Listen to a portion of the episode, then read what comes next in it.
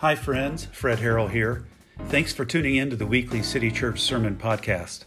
Just a note that as we continue to shelter in place here in San Francisco, we will be bringing you our Sunday sermon audio recording via Skype over a Facebook Live broadcast.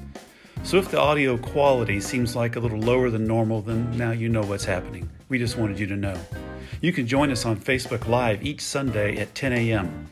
Thanks for listening and subscribing to our podcast. The scripture reading today is from the Gospel of John and the Acts of the Apostles. A reading from John, chapter 10. Jesus said, Very truly, I tell you, anyone who does not enter the sheepfold by the gate, but climbs in by another way, is a thief and a bandit. The one who enters by the gate is the shepherd of the sheep. The gatekeeper opens the gate for him and the sheep hear his voice. He calls his own sheep by name and leads them out. When he has brought out all his own, he goes ahead of them, and the sheep follow him because they know his voice. They will not follow a stranger, but they will run from him because they do not know the voice of strangers. Jesus used this figure of speech with them, but they did not understand what he was saying to them. So again Jesus said to them, Very truly, I tell you, I am the gate for the sheep. All who came before me are thieves and bandits, but the sheep did not listen to them. I am the gate. Whoever enters by me will be saved, and will come in and go out and find pasture. The thief comes only to steal and kill and destroy. I came that they may have life and have it abundantly. I am the good shepherd. The Good Shepherd lays down his life for the sheep. And now a reading from Acts chapter 2.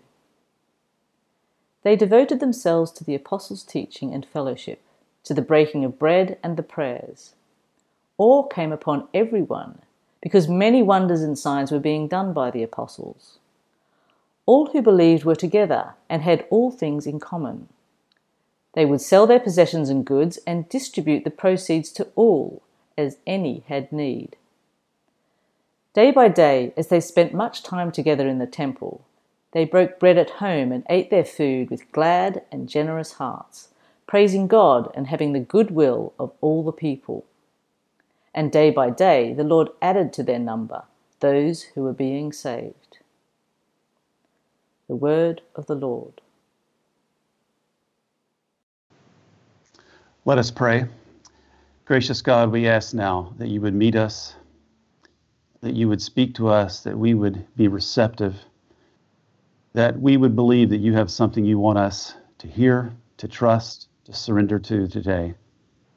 However, we find ourselves at this moment, help us to believe that you have arranged this moment, that you see us in all of our beauty and all of our contradiction and your response is always to move towards us to love, restore, and heal. And so give us grace now to know that this is the God who is with us at this moment, that we might trust you in this moment and be present to your presence. We pray this in Jesus' name.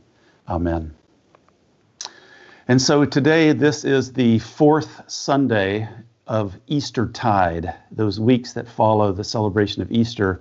And it's often called Good Shepherd Sunday because Jesus, the Good Shepherd, invites us um, into a life that he calls abundant, uh, a life that is an entirely new way of being human, a, a way is, that is not dominated or defined by the ways and means of death. And all of that just sounds great. But right in the middle of this passage, you have this talk of a thief who comes to steal and kill and destroy. What is that about? Are you ready for some history? Raise your hand. Ready for some history? No? Well, too bad. Because I think Jesus is actually talking about some very specific people when he says this. He says in verse 8, All who came before me, who are those people? All who came before me are thieves and bandits and robbers, all who came before me. Who's he talking about? I believe Jesus is talking about other aspiring messiahs from the first century, from his time frame that the original audience would all know about. Like if I say something like Watergate or 9 11 or Ferguson, you don't have to tell the whole story. It's already a part of the collective consciousness. So when you live under the boot of military occupation, as these folks in Jesus' audience were, life is hell. People long for someone to liberate them. So there were lots of people who claimed to be a Messiah in Jesus' day who were going to lead Israel out of this oppression. So one of those people, for example, was named Athronges the Shepherd. How many of you have ever heard of him? Yeah, not many, I'd suppose. But everybody in this original audience would have known him. Imagine them looking at each other when Jesus said he was the good shepherd, and them saying to each other, Oh, I think he's talking about that other guy who claimed to be a Messiah who called himself the shepherd. Turns out he wasn't a very good shepherd, just a really bad one. He built himself a substantial following. His followers crowned him king of the Jews.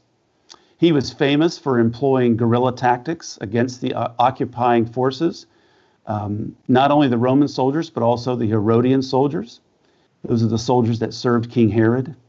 He was known for how many people he was able to kill among the Romans and the Herodian soldiers until he got himself killed as well and all of his followers. You could say he was a shepherd who came to kill because that's what he did. Then there was another one named Judas Bar Hezekiah. He laid claim to being a Messiah, and he was from Sepphoris, which is just four miles from Nazareth. I've been to, I've actually been to Sepphoris. Ann Kinderman, uh, Don O'Neill, Sally O'Neill, Thomas Pena, we all went there together a few years ago. Sepphoris. It was a big city compared to little Nazareth. It's believed that Jesus and his father Joseph would have been involved in helping construct the rebuild of that city as Herod's son selected it as the provincial capital for his government in Galilee. Jesus would have been a teenager. So think about that. While Jesus was a teenager, there is a Messiah claimant named Judas Bar Hezekiah from the big city only four miles away. This person led an insurgency movement, but they had to fund their movement. They were known for stealing, for robbing Romans, but when they didn't get their coffers full enough, they turned to also robbing wealthy Jews and eventually just about everybody. You could say that Judah, Judas Bar Hezekiah came to steal. Are you seeing the pattern here? Kill, steal, kill. All that's left is destroy.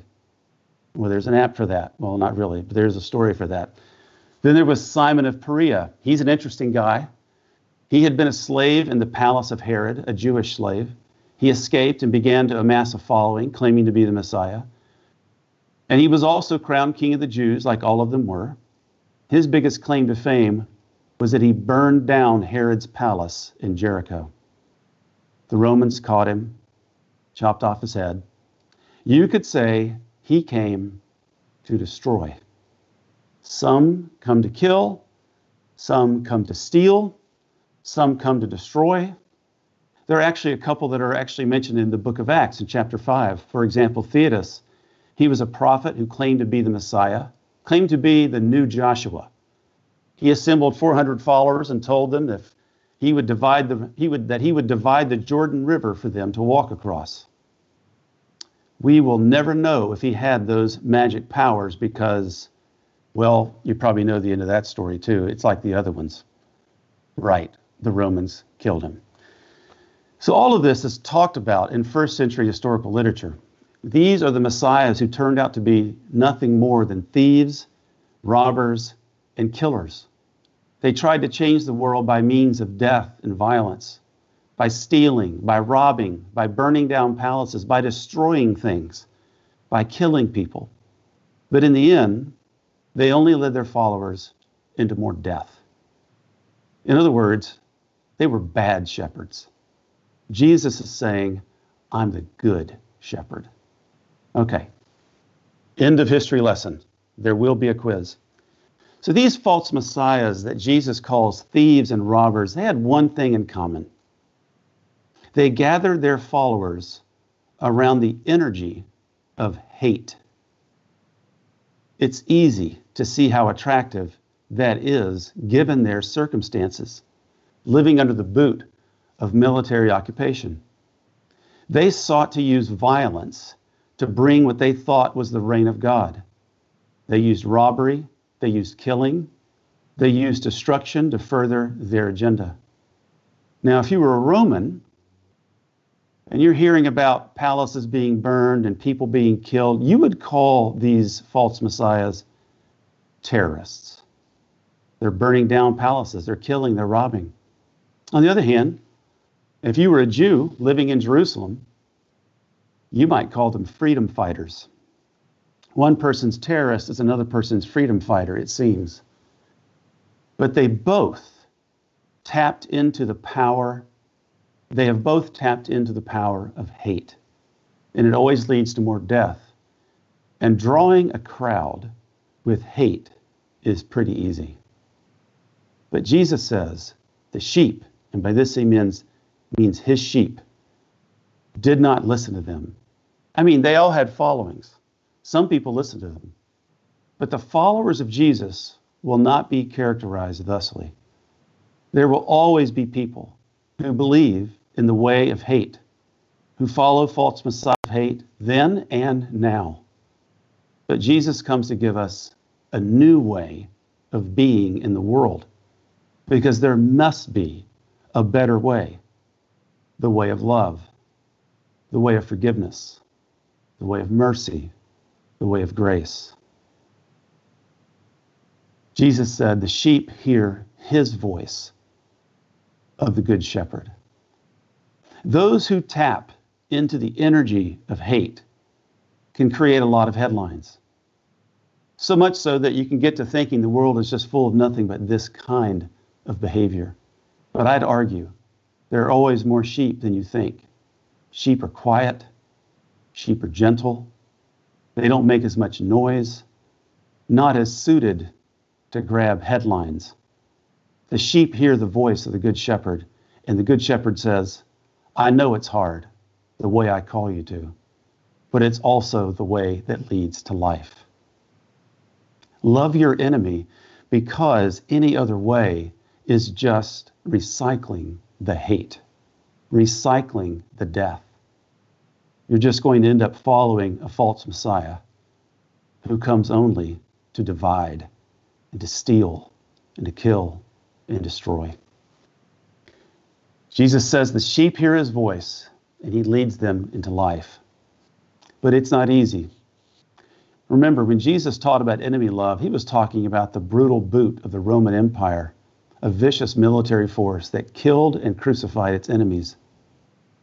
You can hate that as a structure of evil.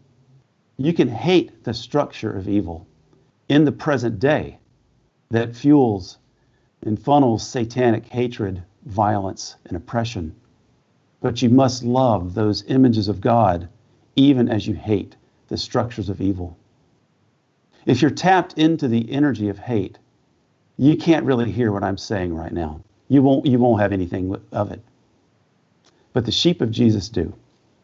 Jesus says, My sheep hear my voice. I call my sheep by name and I lead them out. The Good Shepherd calls you by name. See, a bad shepherd will always make you a number because you are a number, not a person.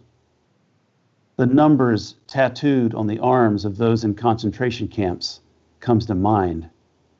And if people are a number, it's easy to scapegoat an entire group of people for your convenience and comfort. When people are just numbers, you can make an entire group of people disposable because, after all, they are the elderly, for example. Numbers may be disposable, but people are not. Not in the peaceable kingdom of the Good Shepherd. You are called by name, and you are never a number. And He calls you out it says. What does he call you out of? Well, it'll be different for each person because you're not just a mass of numbers. Without question, most of us, I would say, have felt trapped in fear. And Jesus says, Fred, Dan, Susan, come out of your fear. Some of you are trapped in anger. And Jesus says, Jennifer, Christopher, John, come out. Leave that behind. You don't need that wrath that raised that anger. Some of us are maybe secretly captured in some kind of hatred. The narratives of hate have captured your imagination. And Jesus wants to call you out of that kind of hatred. Maybe it's a xenophobic hatred. And Jesus calls you by name. Come on, come out of that. Some of us are trapped in our pain. Maybe that pain that was visited upon you at some point in your life. You didn't deserve it, you didn't cause it. And the Good Shepherd comes to call you by name and says, Let's heal together. Let's come out of the pain. This was not your fault. You know, I saw a therapist for 10 years, partly because I was trapped in the pain of early childhood sexual abuse. And the Good Shepherd met with me through my therapist and called me out of that pain into a larger story. See, you, like my therapist, can be a conduit of the Good Shepherd as you love and listen to one another without judgment, but with empathy. Maybe the pandemic is your opportunity to do some of that inner work with a therapist as well, to come out of your pain. The sheep hear his voice, and he calls them by name and he calls them out. What do you need to be called out of today? Fear? Anger? Hatred? Pain? Or any number of other things? That's the work of the Good Shepherd to bring life. In Acts chapter 2, in the second reading, we see a picture of what the community of people following the Good Shepherd begins to look like. It says, among other things, that they would sell their possessions and goods and distribute the proceeds to all, as any had need. Day by day, as they spent much time together in the temple, they broke bread at home and ate their food with glad and generous hearts, praising God and having the goodwill of all the people. And what set them apart wasn't that they had easy community. This is not a gathering of people that are just like one another, same age, same interests, same everything, just reinforcing everyone's uh, biases. No, their community was a, sociolo- a sociological impossibility in its day. People from all sorts of backgrounds coming together around the risen Christ. It's the kind of community that no false Messiah, then and now, tapping into the energy of hate and division and heartlessness, could ever create. Dr. Willie James Jennings, in his masterful commentary on the books on the book of Acts, said this. The deepest reality of life in the Spirit depicted in the book of Acts is that the disciples of Jesus rarely, if ever, go where they want to go or to whom they would want to go.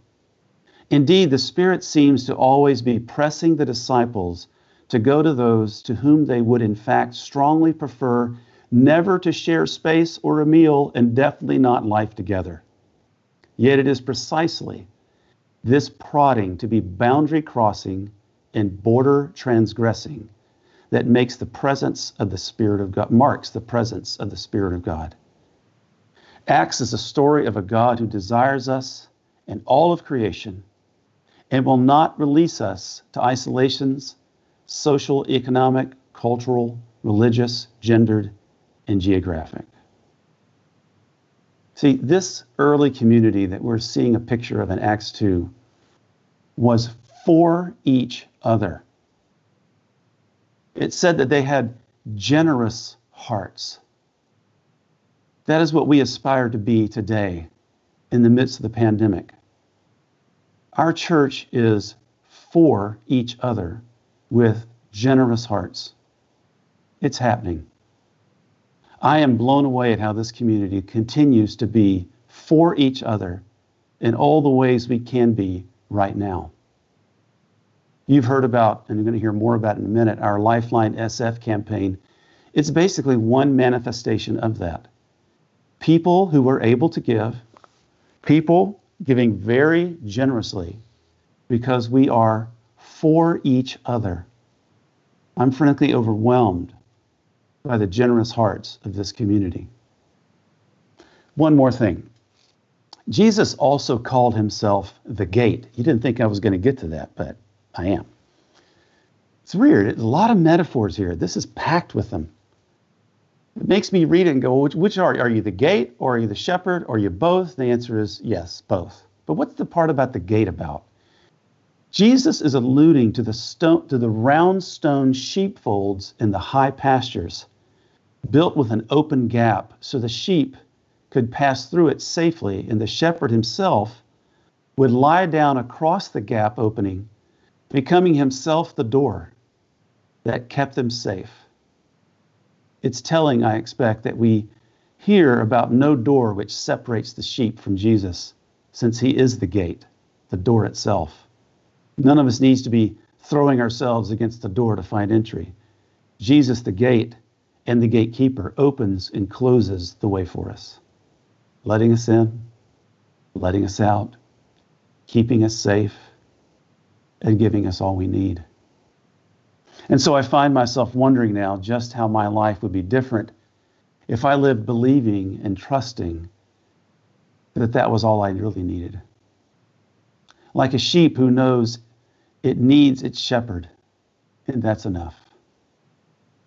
Indeed, I wonder how it would be for you and for me to just lie down and rest in the presence of Jesus. That's what I need. I think it's what you need too. We're going to end today with the poetry of Malcolm Guite. He is an English poet, songer, singer, songwriter, an Anglican priest, an academic. And so this is his poem. He's going to read it for us. I am the door of the sheepfold. I am the door of the sheepfold. Not one that's gently hinged or deftly hung, not like the ones you planed at Joseph's place not like the well oiled openings that swung so easily for Pilate's practiced pace, not like the ones that closed in Mary's face from house to house in brimming Bethlehem. Not like the one that no man may assail, the dreadful curtain, the forbidding veil that waits your breaking in Jerusalem. Not one you made, but one you have become, load bearing, balancing, a weighted beam to bridge the gap, to bring us within reach of your high pasture, calling us by name. You lay your body down across the breach, yourself the door that opens into home. Let us pray. Lord, help us to hear your voice. Give us ears to hear Give us the ears of the sheep that hear the voice of the shepherd. You call us each one, but not in mass. You call each one by name, personally. Help us hear you, Jesus, calling us out of our hate, our anger, our fear, our pain. Call us out. And as we follow you, Jesus, lead us into life, little by little, until we can say, that this isn't just life, it's abundant life. Now let us all together pray the prayer of St. Francis as it comes on your screen, himself a shepherd in his day. It's the prayer of the sheep who hear the voice of Jesus. Together, Lord, make me an instrument of your peace. Where there is hatred, let me sow love. Where there is injury, pardon. Where there is doubt, faith. Where there is despair, hope. Where there is darkness, light. Where there is sadness, joy. O divine Master, grant that I may not so much seek to be consoled as to console, to be understood as to understand, to be loved as to love. For it is in giving that we receive, and it's in pardoning that we are pardoned, and it's in dying that we are born to eternal life. Amen.